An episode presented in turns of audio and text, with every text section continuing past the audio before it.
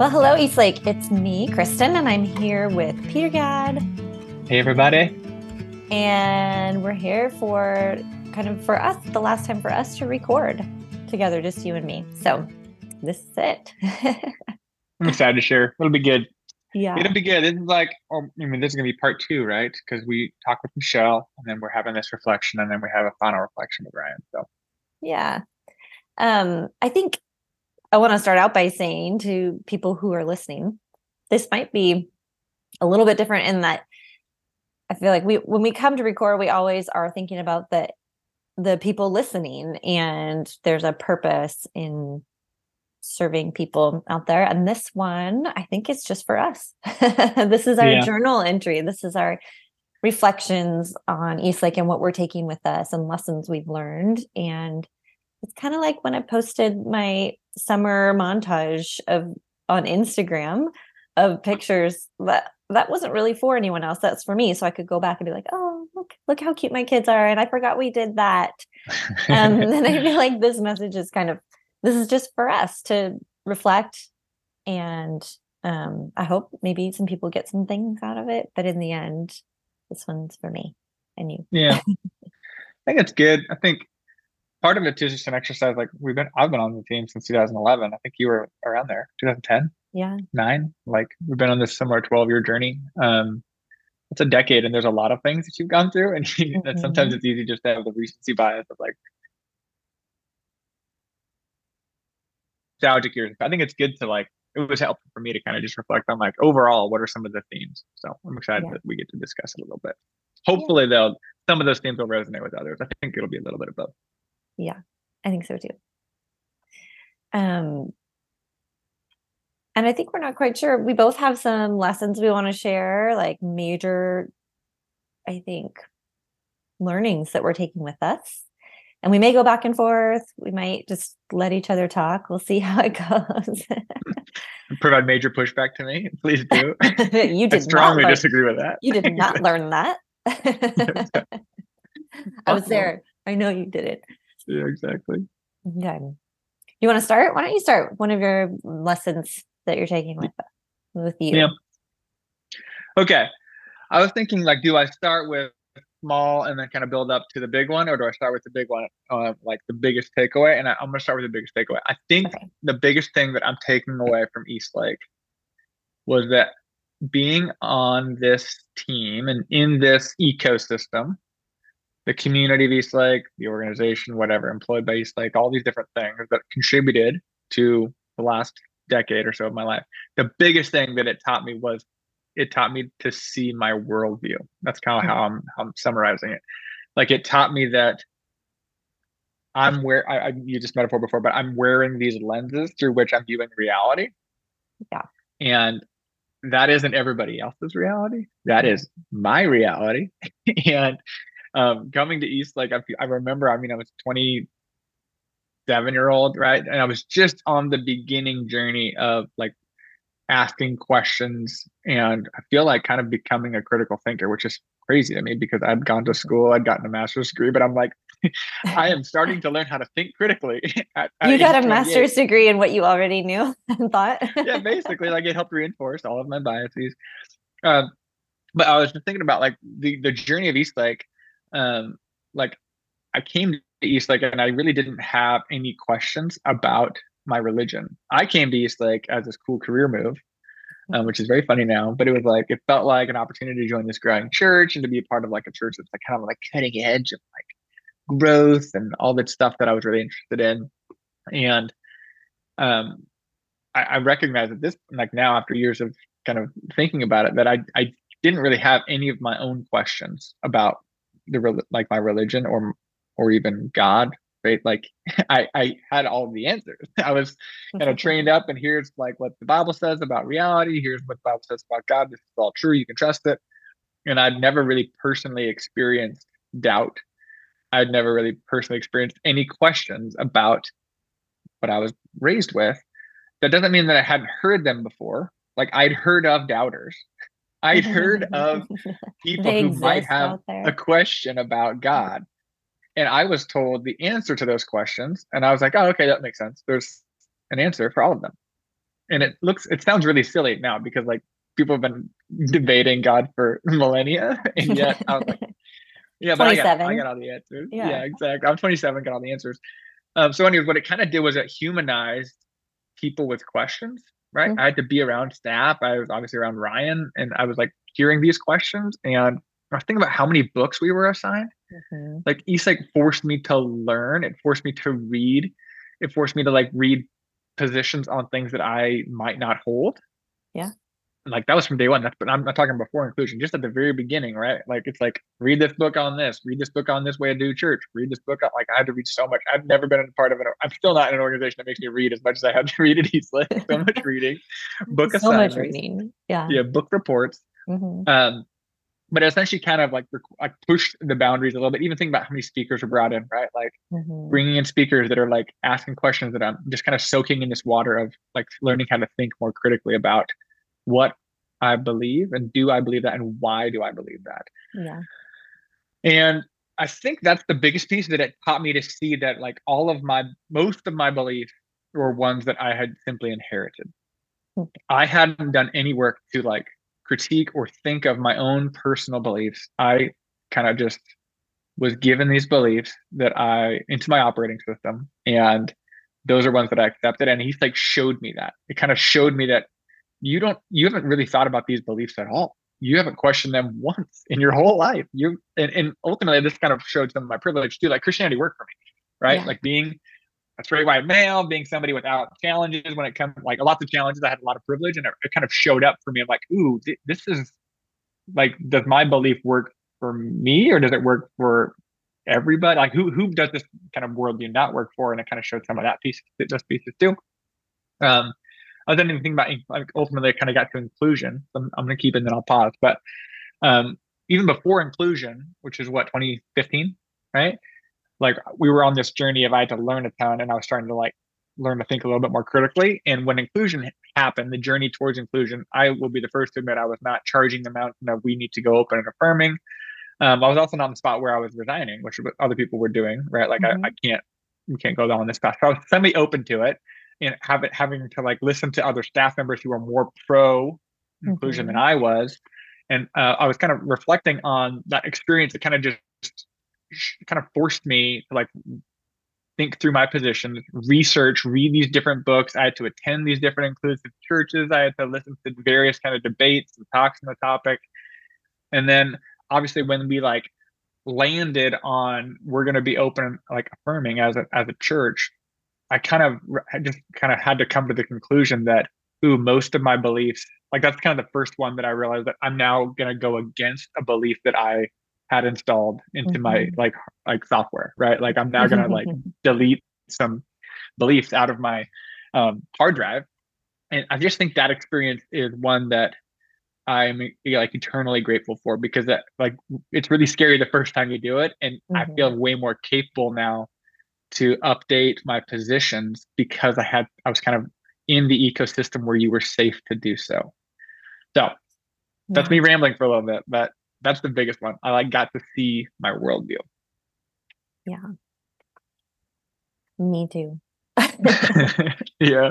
And I think it's, you know, I think it's interesting to note like everybody has inherited beliefs. That's what that's what being a child is. You're learning from around your environment and you yeah. just take it in. It's not like um you know but i do think it's the responsible way to live to acknowledge that yeah.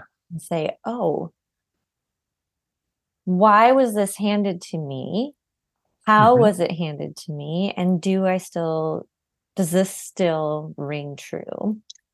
Right and it takes courage to do that. And it also takes recognition that that's what happens. Yeah. There, there are a couple things that kind of stood out to me as like ones like ideas that I want to take away from that. Mm-hmm. Like seeing your worldview is one thing, but I feel like there's like even some more kind of granular practical things because I, I realized one like part of that was I had a really tight knit like connection between my beliefs and my identity. Mm-hmm. And Eastlake kind of disjointed those a little bit where now it's mm-hmm. like ooh i'm viewing belief as something that i can uh, update, change, as opposed to this is core to who I am. And I think that is really a scary feeling, right? Especially if you grew up really Christian and you're part of the in group. When that those beliefs eh, become disjointed from your identity, you're like, who am I anymore? Like, is there any like I remember asking questions during deconstruction, like, what's my purpose in life now? Yeah. right? Like, I don't have any purpose without this religion, which is obviously a very uh, uncomfortable feeling. But to now be in the spot where I um, can feel like my identity is separate from like how like what I believe about God, faith, spirituality, reality, and I can be open to kind of testing those, right? Even going mm-hmm. some of the mm-hmm. Adam Grant stuff, right? Like I can like think I can test my beliefs more like a scientist as opposed to needing to like be loyal to them because I was given them and I know that they're intrinsically true. That experience has created a lot of freedom for me. That mm-hmm. my identity is less it feels a little bit more secure because like the world's changing a lot, it's changed a lot in the last couple hundred years. Um, and you aren't open to updating your belief, it can be really hard to live in this time. Um, you said something that triggered a thought, like Joel, my nine year old, said the other day, he was at school. We were watching the Seahawks game. Oh my gosh, Joel is nine. Nine, nine and a half in a couple weeks. It's crazy. Um, but he, he was sharing with me the other day. He's like, Dad, it's so weird. We're watching the game. He's like, this, can you believe it? There's a kid at school and he's a huge Steelers fan Like, why can you uh, can you even imagine that there's a, a kid at my school who loves the Steelers? And we were having a little discussion on it, and I said, "Why do you think he's a Steelers fan?"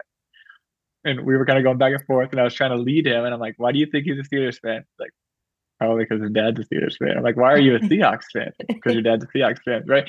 So like again, we a lot of those things like you just kind of you're you're raised with it, you're nostalgic towards it for for the most part. If it was semi positive, you're open to it, right? Obviously, mm-hmm. there's beliefs that we reject because they were super negative and harmful. But if it wasn't super negative and harmful, and Christianity wasn't for me, feels like it works pretty well, right? So to kind of recognize though, like that's kind of what he's like taught me is like, ooh, those are just inherited beliefs. I haven't really thought through, questioned, or like considered different positions on it. Was a really, really helpful one. I feel like going through these like journey, noticing my worldview, um, it just helped me notice how often I didn't consider other people's perspective. And I think one of the big conclusions that I've kind of arrived at now that I do hold or hold uh, loosely, but it kind of helps create a sense of like stability for me, is that I think reality is best found in in community. And what I mean by that is mm. like we're all really biased people. I'm biased because I've had my upbringing, my worldview, all these things that I've experienced. You have your experiences. And if we both assume that we're living in the same reality, I think, I, meaning not just I have my perspective, I don't think most people think that way. We think my beliefs are who I am, my thoughts are who I am, and my perspective is reality. Mm-hmm. That's kind of how I came to Eastlake. And I was kind of jolted out of that to recognize, ooh, I have my own biases and my own perspective. And what I mean by reality formed in community, I mean like my best chance at living with the least amount of delusion and removing as much bias as possible is to thoughtfully consider your position, to thoughtfully consider eight other people's positions who have different backgrounds, different religions, different upbringings, different orientations, different beliefs, and I can kind of mosh pit those together into realizing like the, the, conglomeration of those is probably the closest thing to reality that I can arrive at. So, anyways, that was a crazy thing to start to like learn. That happened because of Eastlake. Yeah. Do you disagree um, with that? I don't disagree with that. I'm thinking about one of the points that I have, and I might just say yeah. it now because it's similar. Let me get my notes. Um, I think one of the one of the things that I learned similarly is, and you said like the experience of reality. Um, I also think of that in experience of truth or just experience um, is not objective. The truth mm-hmm. of something is always relative to one's experience of it. This, and I don't know if that's kind of the similar thing of what you were saying. Yeah. Um, this lesson was life changing for me, where I thought that we all experienced the same circumstances, or like you and I go to a meeting. And my thought is we experience the same thing because it's what happened. Yep. And I learned through so many like things at Eastlake that there's just a perspective from each person on what actually has happened. Mm-hmm. This, I mean, and I I I shared this a little vulnerably because I think some people are like, uh yeah. I know. But some of my reflections are embarrassing. I know. it took me 30 years to learn that. Yes, but I'm like, this shaped me immensely. Um, I think about my marriage where like Andy and I can experience something. And I used to think that one thing that we experienced was non negotiably the way that I saw it. Right. And if he experienced it differently, then that was incorrect. Correct. And I had to show him, like, no, that's not what happened. mm, yeah. And I think about that in all of life circumstance. Um, I have a perspective now of like curiosity for how others may be experiencing the same thing as me mm-hmm. and how different that might be. And that is life. That has been life changing for me because I thought there was only one way to see an experience. And I'm not talking about like necessary beliefs. I'm talking about, you know, we had so many things on like I think about a staff meeting where like I experienced it like this. So that's what happened. And the reality is someone else sitting there probably experienced it differently and it happened then differently for them. Yeah. And being able to see life that way and recognize that my experience is not the objective reality is not objective reality. I know that is jolting though.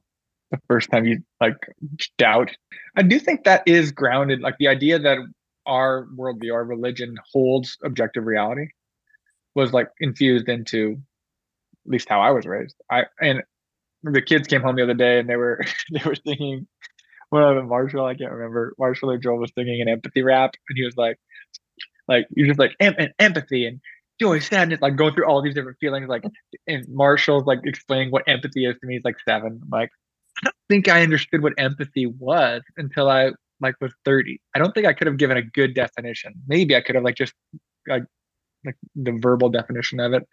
But I was thinking like ultimately, how can you empathize if you with another person's experience if you hold objective reality mm-hmm. in your right like you're just going to judge them and say they're idiots or they're wrong and that's a lot of how yeah. i was raised right is like if you don't think like me mm-hmm. you're either not very smart which is which is a family um, problem by the way. Um, like the little arrogant thing or you're like you're just mistaken you know like you can't be you can't help it like you were raised ignorant. Um not like to empathize would be like there's a chance that their experience is a hundred percent true. Like yeah. to start with that as like the generous default is what empathy is right?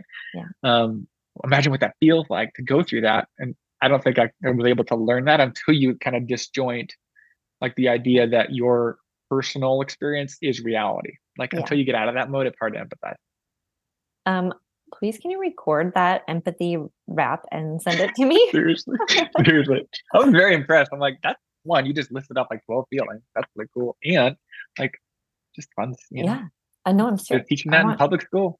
Please send me a video yeah. of Marshall. Yeah. um. Okay, kind of tied to this is I think yeah you go you go another my, one one of my biggest lessons um that I'm taking away is just my relationship with certainty. Mm. Um, so life is by its very nature mysterious and chaotic. I have discovered. we are souls living in these human bodies and it's chaotic I have also learned about myself. I don't like mystery and chaos. So I have learned through my just this experience of a different way of living, which is embracing uncertainty. So, learning about how to deal with the fact that life is mysterious and chaotic. I don't like mystery and chaos. is probably, probably the greatest lesson of life that I will learn that Eastlake helped me deal with. But I would say religion capitalizes on the desire for certainty. Yeah. Um, I'm not sure everybody has that, but I think we do as a human species. We want to know what's happening. We need to deal, no one likes feeling that way. So I think religion is like, oh, you're feeling uncertain. Here is the answer to all of life's questions. Here's the answer to eternity. Here is all these answers, which is very grounding in now the middle of chaos. yeah, totally. Um, I have this memory of I hired one of my best friends still to this day, Alicia. Um, I hired her at one point to work at Eastlake. And I, I remember in the interview process, um, she had said change is hard for her. And I was like, You realize you're applying to work at Eastlake. Tell me yeah. how that's going to work. And she said, If it is consistent that Eastlake is always changing, then I can deal with that. And mm. I was like, oh, that's such a remarkable way of looking at it. And so, what I have found is that if I can be certain that life is full of uncertainty, right?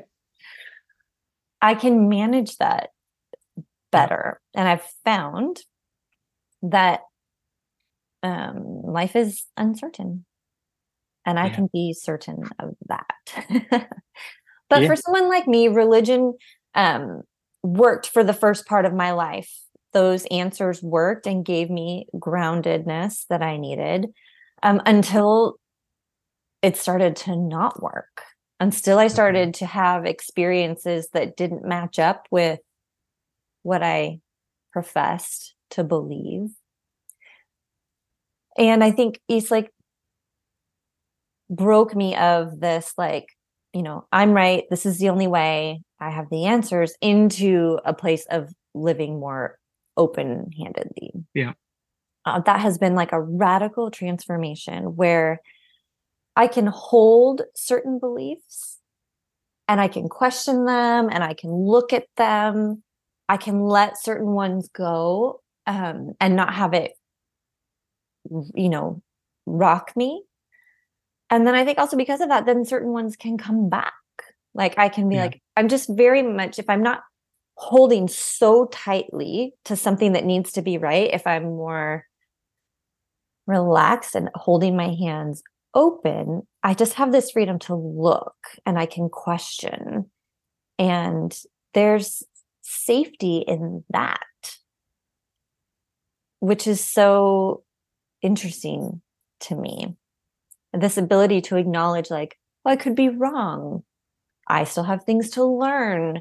These are things that I'm like aspiring to be still. Yeah. Um, it's always like a work in progress, but that's been one of the most radical shifts for me is relaxing into this.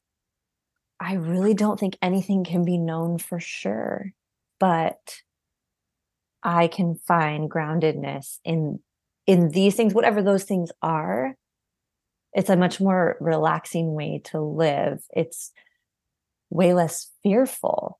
It was yeah. so interesting before, like I had certainty, but I was still so scared of getting it wrong yeah. or and now I have uncertainty and I feel more peace. More peace. Yeah. it's so weird. It is interesting, right? Yeah. Do you feel like, I mean, the loss of certainty, and maybe it's not even loss of certainty because maybe it's the loss of the illusion of certainty, right? Because it's not like, um, I don't know. It's fascinating, right? Because you either have to kind of bury your head in the sand to sleep peacefully, right? Which at some point you probably you lose. Like I, I lost it, right? Like I the questions I heard enough questions. I was like, actually, these questions aren't just his anymore. I kind of have my own questions now, right? um, you like uh, you're like that guy's got questions, man. He's got doubts, and then you're like, well, actually, he makes some reasonable points. We have doubts now, right? Um, which is why they call it a slippery slope. But it's it's fascinating the um the bit about sleeping more peacefully, or at least having a bit more peace. Like, I think it that feels a little bit more in alignment with with reality, right? So the idea that admitting that there's certainty probably feels a little bit more excuse me admitting that there's uncertainty that that that, that is chaotic and mysterious um and like having space for that probably feels just a little more intellectually honest which then allows you to like kind of okay so if things are uncertain and chaotic how do i manage that? And so expecting the uncertainty is a is a, is a part of that. I just think it's fascinating. Yeah. I find it too it's really helpful with parenting I just feel really fine with being like, I don't know. Yeah. Um, hmm. I don't know what I think about that. I used to think this, and now I maybe, you know, I maybe feel like I think that. What does that sound like to you, eight year old? Yeah, totally. Rather than being like, well, this is what happens when you die. You know, I just, yeah. or whatever the question is. Yeah. Um, I feel so much more safe being like, hmm, it's a great question. Here's what I think right now. Yeah. And that can change. Um, yeah. It's an easier, it feels easier to me now, which is remarkable because that's yeah. not my personality. That's right. not the way I um, used to exist in the world. Yeah. And that feels like a radical change. Yeah something that you triggered um that, or in a positive way not, not, not like an emotional trigger. triggered you. something that you reminded me though was i do feel like Eastlake kind of required or uh, uh, initiated this change that allows like the default response to be a question like when there's a when there's new information i think the previous response would have been some resistance some rejection um, an answer like when somebody asks you what you believe you respond with like here's my answer. Always have an answer right? It was kind of the, the verse that we were taught. Always have an answer to explain what you believe.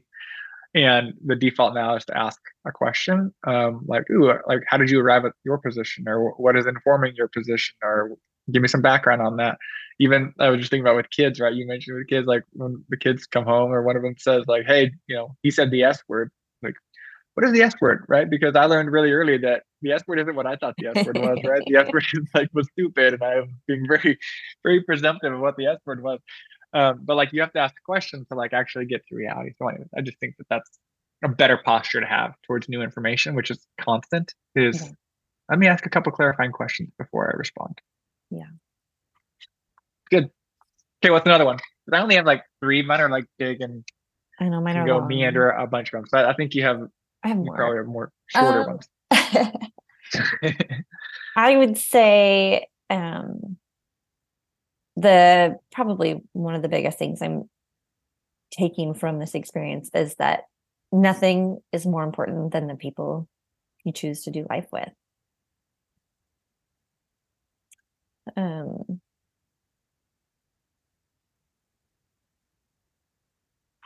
I think so much like we can laugh about these like radical shifts that we've had. It was so scary. Those changes were so scary. And I don't, I could have never done it if I didn't feel safe with the people who were standing right next to me. Um, and in our conversation with Michelle, I talked about that like out of, are we out of the woods yet song from Taylor Swift um, who I love and should work into every conversation we talk about Taylor Good, Swift. Thank you. Um, thank you. I'm the same with Travis Kelce. I should have worn my shirt. I have a shirt that says "Karma is my is my tight end." Um, oh, yeah. uh, okay, sorry, I got distracted. Um, I think about that time, in particular, the after inclusion, how dark that was. Mm-hmm um, immediately after. And I picture us in these dark woods where we can't see anything. And it's the group of us. And it was so scary. Well, everything was like kind of crumbling down around us. And how I said to Michelle in our conversation, like, now I look back and I would be like, let's go back to the woods. Um, and it's because of the people that we were with now I'm like, I'll bring the marshmallows and we'll build a fire. Yeah. If I could just have those moments of, in the darkness with the people who I love the most, um, I would do it again. And I just, I, but even more than that, like I look at the amazing people I met along the way, people who attended East Lake and gave, sacrificed, gave so yeah. much, showed up, worked in the childcare rooms, took care of my kids. Um, there was this life that was flowing through whatever this place was and people cared so much um and i'm I, it's an experience i will never forget and i don't know that i'll have it again yeah. I hope to. I think we said this yeah, in our so. other conversations. Um i think about the drinks for drinks that charity water event that we did. And you like own that right? Like you had all the details. Like, yeah. yeah. Uh, yeah i ran that event but i think about like all it was like this example of like everybody giving their best. Yeah. and you know i think like griffin campbell was making water filters in his backyard and right. jonah was building that stage and i asked my friend jen can you please manage how to check in 3000 people no problem um i like Sarah, we're going to have this many donations. We're trying to raise this much money. Can you figure out how to do that? No problem. I mean, what problems, but I'll yeah. take care of those problems. Like, like I'm on it. This like linking arms with amazing people is an experience I'll never forget. Yeah. That's on my list too. I was I was reflecting like being on the team in an environment where it didn't feel like anyone was checked out. Mm-hmm. Like it didn't like that's hard. And I, I have like it's like you it's hard. Like there's there's very I can't remember a time, um, at least it wasn't consistent where it was like that's not my job. Like it wasn't like that's somebody else's role. Like it was a very very much an all hands on deck kind of culture. Mm-hmm. And it was also a culture of like it wasn't like, hey, it's five o'clock, like I'm I'm out. And I'm not saying that in like a every like that's the only good environment you can ever work in is like there's there's healthy environments where you can check out and you can clock out but like the momentum and like the vibe of like we are in this together um we're together in this um is was really beautiful and it was energizing and it was exciting and it was something that i'll miss um i think in relation to that in the people area i think East Lake also taught me how to find my people mm. And I think as East Lake is shutting down, my my hope is that other people learn that too. Yeah. Like, um, do you know how to find people to do life with? And we showed people. I mean, we at one point there was like 270 groups you could join, nothing crazy like right. that in its heyday. But like the importance of finding people who have similar values, who want to do the same things as you, who want to raise kids like you. Like he's like taught me how to find people um, who also will challenge me and push back on me. Like all the things that I need, I feel like for a healthy community, I found and I learned how to do at East Lake. And I I was laughing because I'm like, even the people who ended up being super mad at us. Yeah. They found community too. totally. You're welcome. You're welcome. We humanity together with all of your like-minded friends. Yes. you were able to band together and find a common purpose and passion. And good for you. I hope you're still friends with those people and have found, you know, continue to go on with that passion and purpose that you feel. Um yeah, I just I guess to anyone who is listening, I hope that you've learned the importance of community and mm-hmm. how much you need it and that you find it because I'm so thankful I found mine. Yep. I think it's a good one. I'm gonna miss that part. East Lake facilitated some really easy connection points, um, and it kind of it was also uh, kind of a, an environment where it was common to be able to talk about your values and like mm. now we're in like i'm in kids sports zone and i'm in like elementary school window i'm like in those environments you're not like you know how do you see the world? Right? Like you, you don't ask those questions. You're like hey we have similar seasons because our kids are the same age. So now you kind of chit chat about mostly family and such.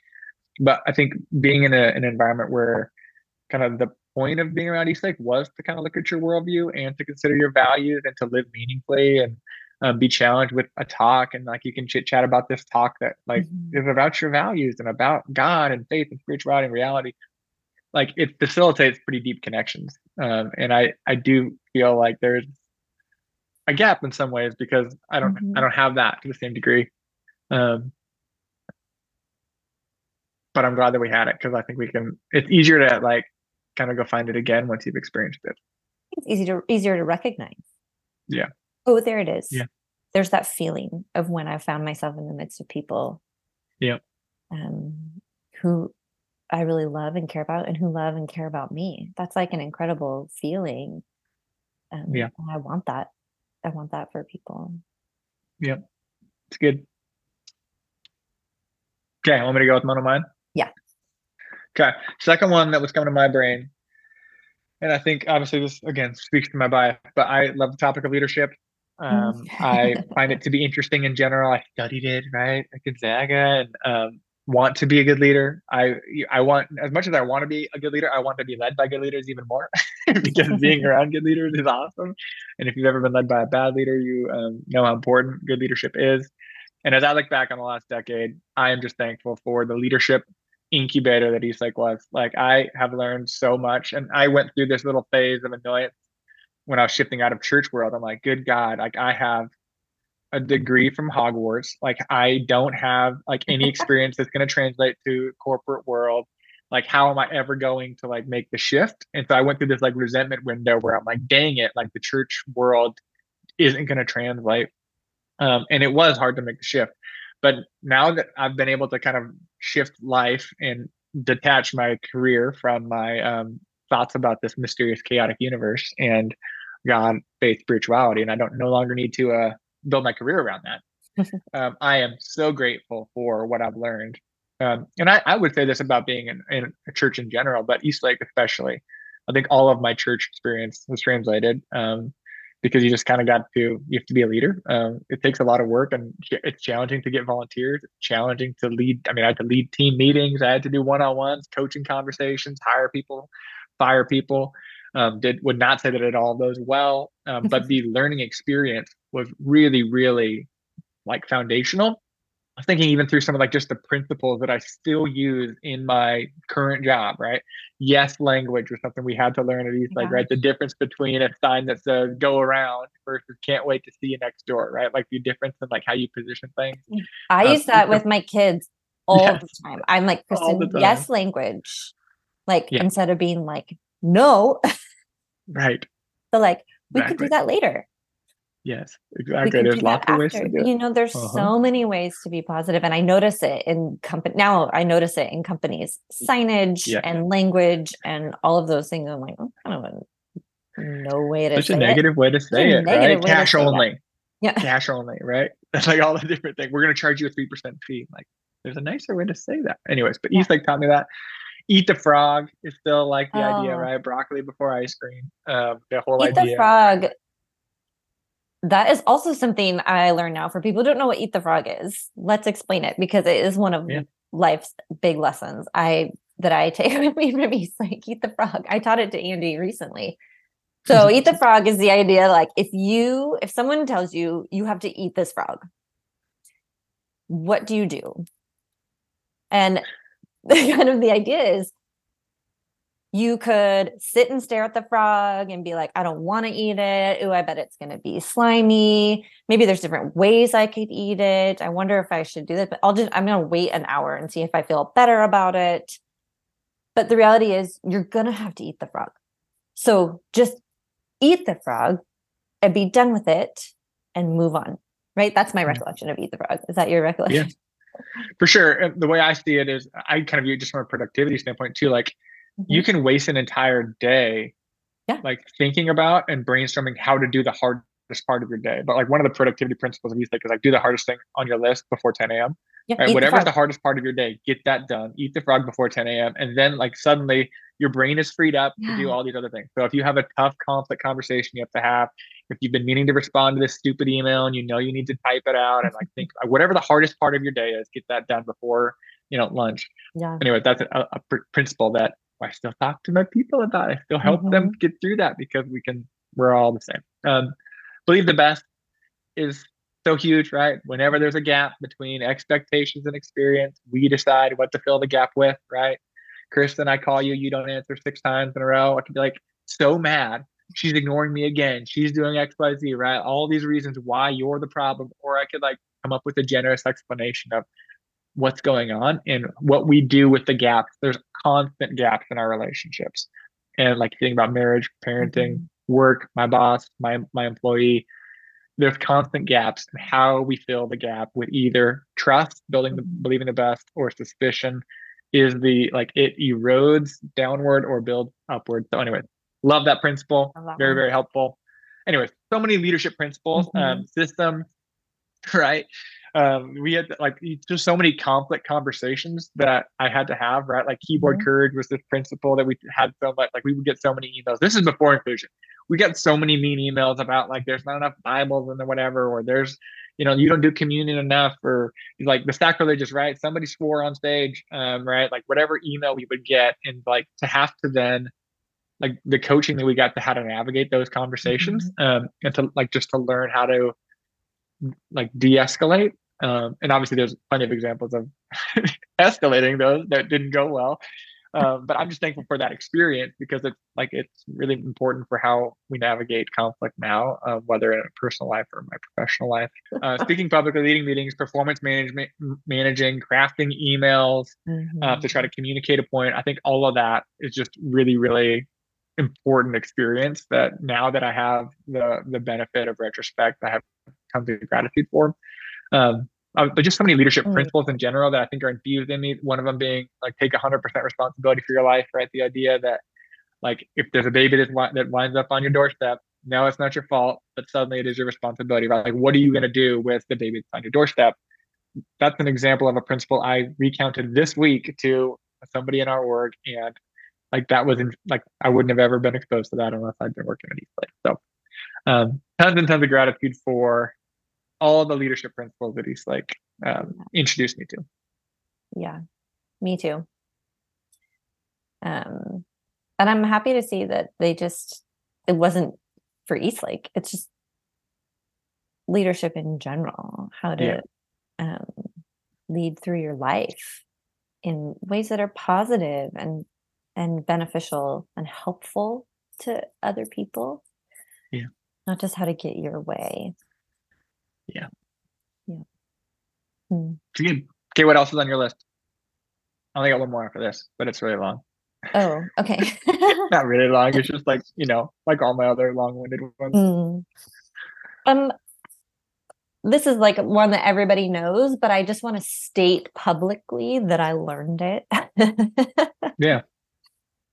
Um, cliches are cliches for a reason, and I think I solidly affirm this as being true that the hardest times lead to the greatest lessons and progress.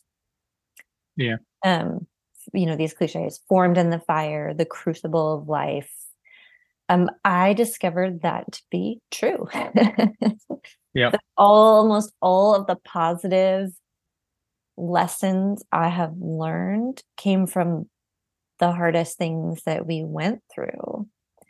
And there were lots of hard times because of decisions we made, because of mistakes that we made. Um, but regardless, we found ourselves in hard places. Um, and I think you find yourself in these dark places and it's so vulnerable.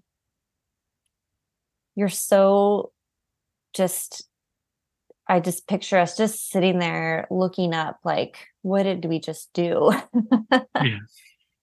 Um but in that vulnerability is where you know where you grow. if I were to say, like, it's where God meets you. Um, that place where everything has been torn down and you're in a dark moment. And then you get up and you move forward and you keep going and you grow and you've learned something. Again, it's very cliche, but I can just say that Eastlake solidified that for me as something that I have learned. And I look at it and I'm like, oh, you know what that is? It's hope. Hmm.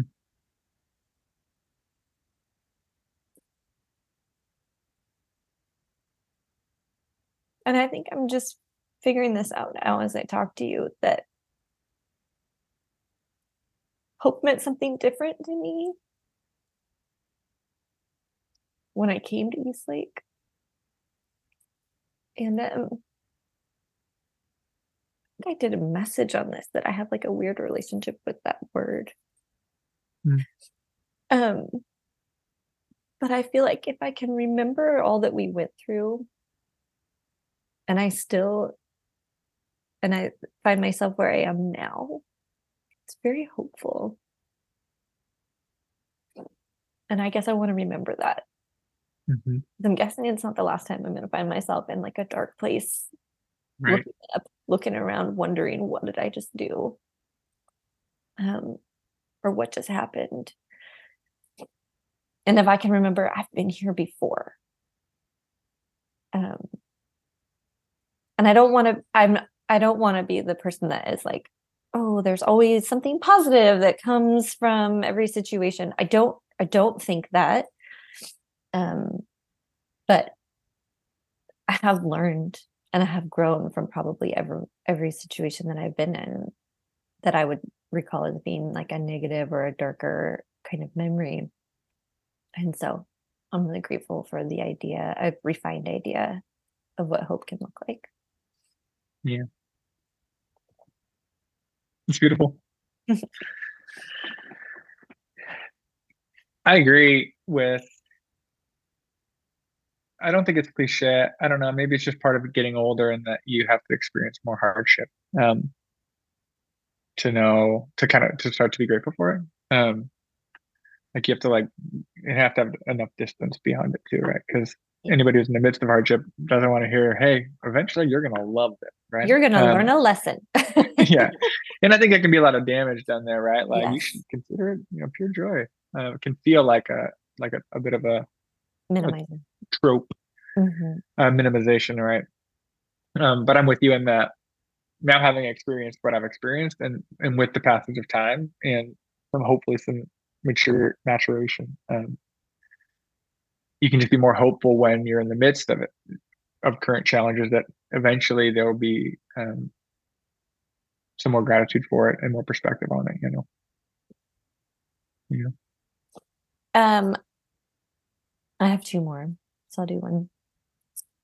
Um, this one I was thinking about more recently, just that in the end, I am responsible for my own growth.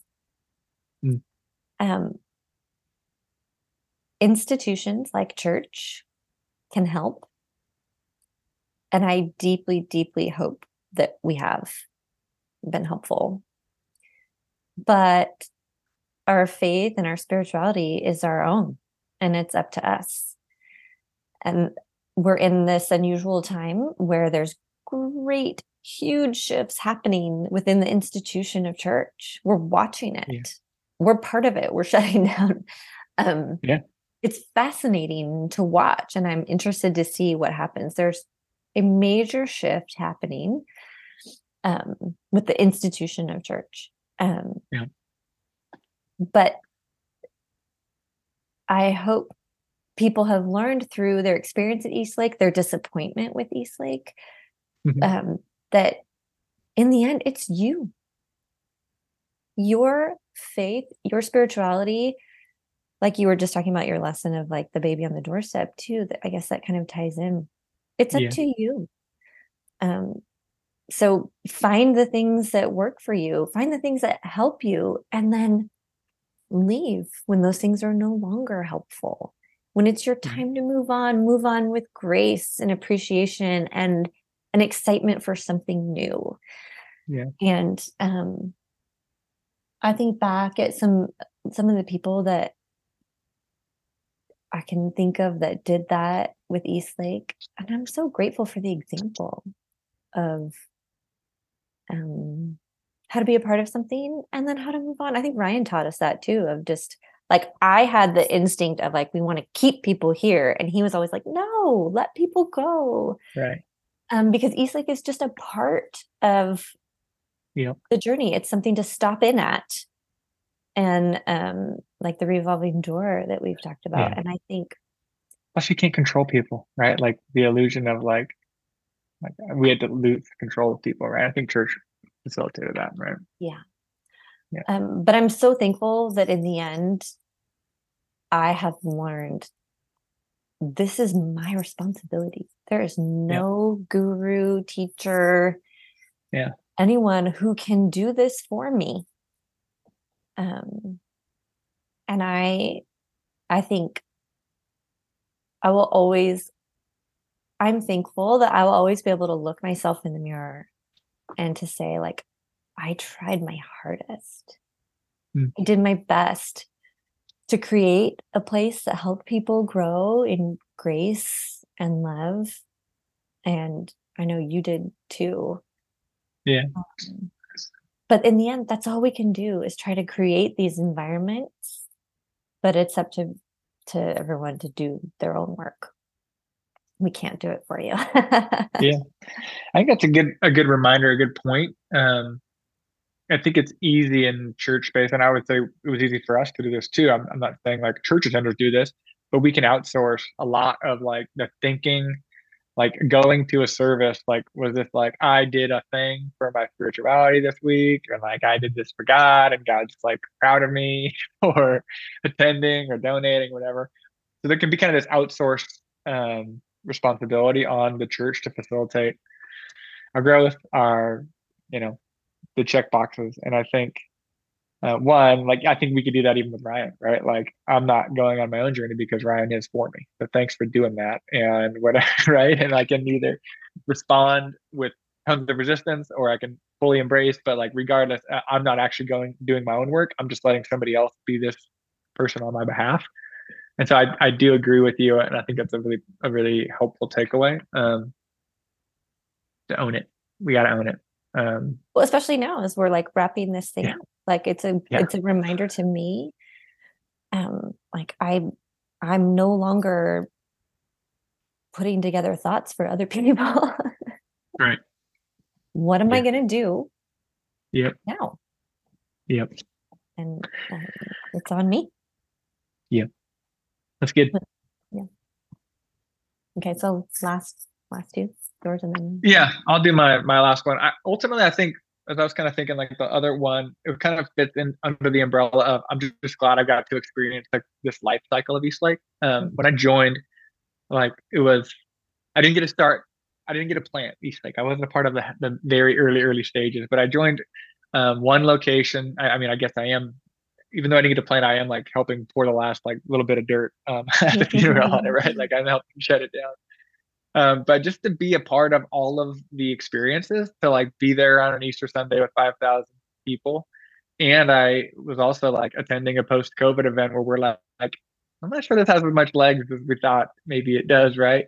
Um, i got to personally experience like helping lead a community that we did something that we felt was right and we experienced like the backlash of that. Like it wasn't popular in that culture at the time.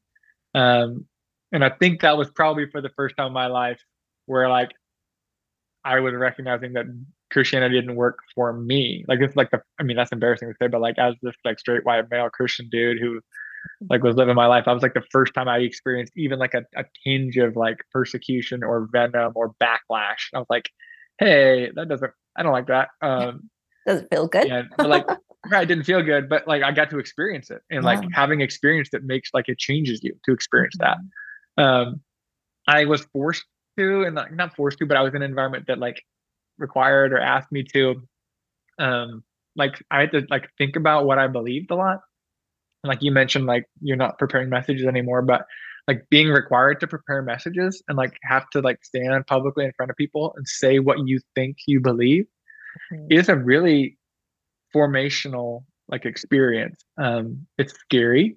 It I noticed like now that I don't do it, I realize I get I was pretty anxious about it, and I don't like didn't feel good to admit that because that felt like weakness, but um, I didn't really enjoy that part of of the gig. Um, but I, I I'm thankful now for like the experience of being required to like really be that thoughtful about my beliefs because I think it can be had I not had to go through that experience, I could see myself just kind of floating down the river of whatever I was handed and not being as thoughtful with what I believed. Um, so I had to think about it and then I had to say it publicly.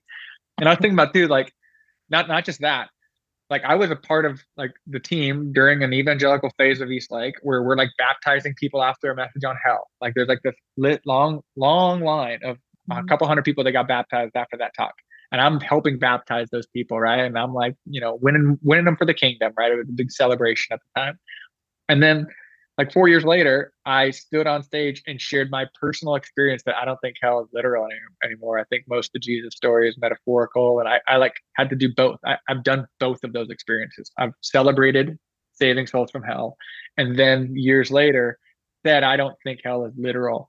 And like that experience is also pretty formational because not only to say out what you believe, but I've now said, I don't believe things I used to believe out loud in public. And I think that's a really important thing. I think it's an important skill. Like I want, I want all humans to kind of experience that because I think it creates a little less attachment to your ego.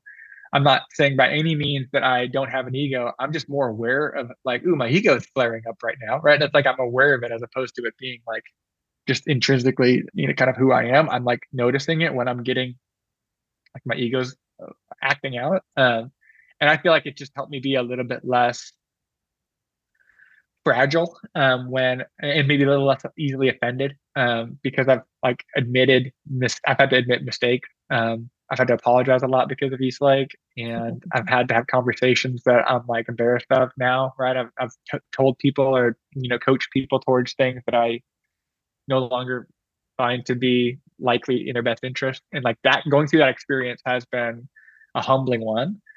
Um, and I think just the more times you've said um, I was wrong, the mm-hmm. less it hurts every time you say it. Right? Like, but if you never have gotten that muscle worked out, it feels like uh, a major injury the first time you have to say it. Right. So, um, all of those experiences overall, I just feel like like going back to even some of the pain and hardship and like even thinking through having gratitude that I've had to apologize, having gratitude that I've said, had conversations that I regret, having gratitude that I've said I like I celebrated souls for the kingdom and then said I don't believe that anymore. I think that just has kind of helped me mature a bit. Um, that's how I how I view it, and it's helped me have more clarity on things I do and don't believe, and more awareness of um, from my ego and how it's contributed to some mistakes in my past. And I just have a lot of gratitude for going through that whole life cycle um, that Eastlake facilitated for me yeah, it was a life it was a life cycle for sure. Yeah. I agree with the being forced to say out loud for someone like me who lives a lot in my head. That was one of the biggest challenges I had on staff was yeah having to speak. I remember I did a message where I made people write down what they believe. do you remember that? Yeah. I had paper, yeah. had paper passed out and I was like, you guys do this. It's hard. No, this is not my job for you. You were you were just preaching that message already, right? Like this is on you. How am I supposed to know what you believe? well, I was thinking about me when you were saying like that was um, helpful for you, but I was thinking like from my perspective, I'm, I'm like such a like achiever, want people to think I'm awesome, want to be liked, want to feel like I'm I'm everybody's like like nice guy, and I don't want to offend anybody. And so like, nope, I've done all of those things. I have not achieved. Right? We're we're like I have failed. I have said things I regret. I've said out loud things I no longer hold. I have offended people. Um, like all of those things are like oh, soul crushers for me. You know what I mean? And so having gone through it, it's just I'm like, I don't, I don't want to go through it again, but I'm glad I have the experience at least a little bit. I feel like I want to, I want to have that be one of our cuts. That's one of our clips for sure. Peter being like, I did this wrong and this wrong and this wrong. I'm gonna I'm good. gonna request that Turnkey cut that for for us. That could be uh, a good one. Not cut it out, cut it as like a clip to promote this conversation. Um I think my final one that I'm that I'm so thankful for. This was something that Ryan said years and years ago. Um, but the idea that everything is spiritual. When I mm. first came to East Lake, spirituality was something that I did. It was um, Bible knowledge, specific prayers. It was saving people. It was going to an experience on Sundays. Um, and there was a separation. I think I would have said then, no, this is who I am. Um, but it was, it existed separately for me. Um, and now I do, I think spirituality, I, th- I do really believe that everything is spiritual now. Spirituality for me is the way I think, the way I mm-hmm. parent, mm-hmm. the way I wife or however the verb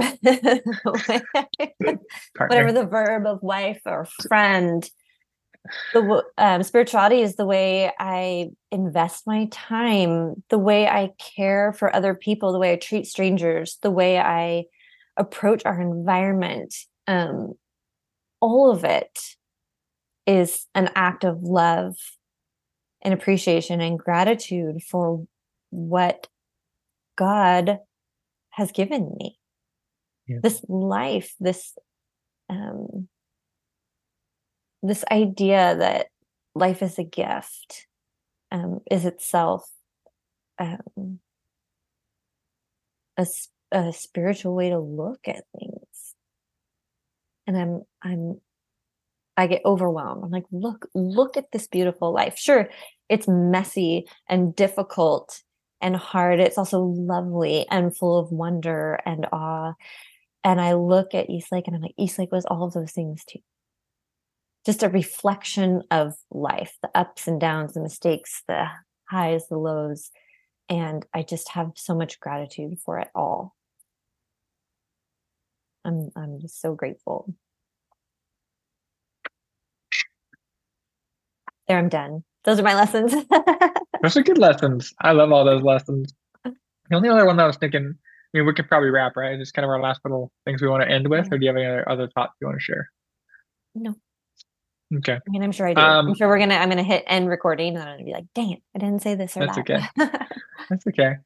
I think a theme of gratitude, right? I think that's obviously why we've been for years now resonating with life as a gift and love is the point, right? Just to, um, hopefully people hear that as we're even sharing this It's like gratitude for this chapter this season. Um, but I was thinking through too, like just a thank you to everybody who made Eastlake. I think Eastlake um, wasn't created by Ryan and wasn't created by us. It was this combination of factors, right? And, and a season and it had its, it was like a living organism, right? We talked about how and it changed a lot, right?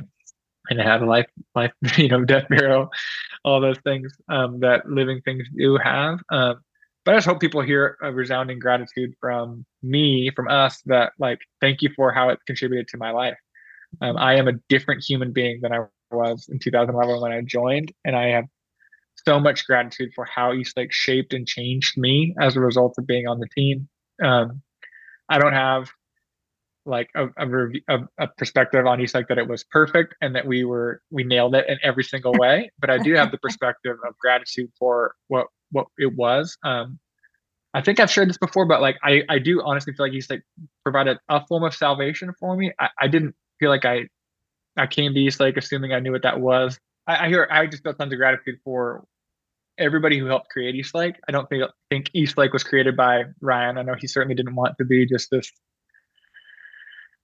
known as a like a figurehead leader that was in charge or uh, um, by himself leading this place by you know by as an individual. I don't think I don't take full responsibility for what Eastlake was from my behalf on or on our behalf. We were part of a leadership team um, for a chapter, not even for like all of it by any means, right? For like a window of it. Um, but but I one of the things that stands out to me um, and why I feel so grateful for what Eastlake's done in my life is I, I honestly feel like I experienced like a form of salvation by being a part of Eastlake. I came to Eastlake trying to save people who weren't Christian, and it feels like I got saved from a, a worldview that was really infused with fear. Um, I, I'm leaving feeling like I was one of the people that got saved as a result. Like I once was lost, but now I'm fine. Like this level of like light bulb going on in my life, I never experienced that before I like I've never experienced something like I experienced at Eastlake, which, which feels kind of like getting saved. I think, um, like I could have passed down a, a shame-inducing worldview um, with in groups and out groups, and you know, fundamentalists believe like me or else. God's gonna potentially kill you, torture you in the next life, depending on how you think. Um, I could have kept kept that train rolling. And I feel like Eastlake set me free to just love and to love wastefully and generously without fear of um, like doing it wrong. So. I, I, was mm-hmm. kind of I, I thought I was loving before, and I feel like oh I, I didn't quite understand what that looked like until I got to experience what Eastlake did. And so I just hope for everybody listening that you hear tons of gratitude from me, like for everybody who donated, for everybody who served, for everybody who um, went on this journey, right? All of us have gone on this journey, and some of it, for some people, it was a shorter journey. For others, it was a longer journey. Um, but like the, the living organism that was Eastlake wasn't created because of you and I and Ryan or like a handful of people. It was created because there's this entire community that was building it together. And so, like, my life is drastically different as a result. And um, I just have so much great gratitude for that. So I hope people hear um, that I love. I've loved this chapter. I'm proud of it. I'm really proud of Eastlake. I'm proud that I've been a part of this team. Um, I think of East Eastlake a little bit like some of like the art I've done. I've done like some watercolor paintings, or I think of my kids like drawing. You know, we do little art stuff. And, and is it like the greatest ever? Is it like the Sistine Chapel? No, no, not at all. It's not close. But I'm proud of it because like we worked our asses off, we did our best, and we grew a ton. And I feel like we loved well. Um, and the personal growth is something that I wouldn't trade for anything. So I'm very proud to have been a part of this team. Me too yeah, I'm so proud of of what we did. Um, yeah, there's things I would I would do differently. Um, but those situations also made me who I am today. So, yeah. and there is no going back. Um, I think too, um, I used this analogy the other day of like, I feel like I'm standing in this big room. Maybe in my mind, it's not Montavilla. I feel like I'm standing in this big warehouse and I'm just like sweeping up. Right. Doing the final things to to like shut this thing down to lay it to rest and again, I feel like I'm just standing there with, I picture myself, I'm just in this empty, really large room, just standing there looking around, being like, oh, I'm so thankful. And as I kind of like sweep and sweep and put the final things in the trash and turn out the lights, um, I'm full of gratitude. And I also recognize I'm not alone because you're there too. Yeah. And I'm not sure this is the place, but Peter, I'm so thankful for you. There's no one else who's been like a part of everything that I've seen and experienced, um, except you and Andy and Brittany. yeah. Um, there's probably other times for this, but thank you. Thanks for being such a good friend. Um, and for doing this, like just linking arms and seeing what it could be for 13 years, you know? Yeah. There was a lot of like, what can this be? And that's a beautiful thing to do with other people. And I'm really thankful yeah. for you. Thanks for saying that. I feel the same way. Like I said, thank you to this everybody, but you're you're very high on the list, Kristen, of people who've gone on the journey. Like, thanks for being willing to go um, on this journey together. Thanks for trying so hard, like thinking so much of, like thinking so much about Eastlake for so long. Um, I I don't think anyone has thought as much about Eastlake in the last couple years as us, and just all of that work um, is so appreciated. And even more than that, like I know that if I didn't like you, um, and if we didn't have our own friendship, that this would have been wrapped a long time ago. So I'm just so thankful for um, the friendship that I got um, as a result of all this work. Um, I love you. I appreciate your friendship. I appreciate all your investment in Eastlake. What a crazy ride. It was a crazy ride. and like I feel like it was the crazy ride and we had like our hands in the air and taking every turn and climbing up these like it's like a roller coaster climbing up these things like oh my gosh what's gonna happen? And i feel like we're just we're lifting the bar and stepping out. Yeah. and it's been a good ride and i would do it all again. Yeah. Um, so but it's time to be done for now thanks to eastlake everything that eastlake has been um, it's been beautiful been beautiful thanks for this time I appreciate your reflections. I'm glad we got to do this. And for anybody listening, thanks for all that you've done to help. Thank you for making Eastlake what it, what it is, what it was.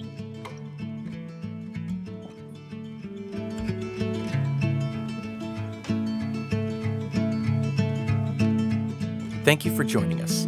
To make a donation, head to eastlakecc.com slash donate.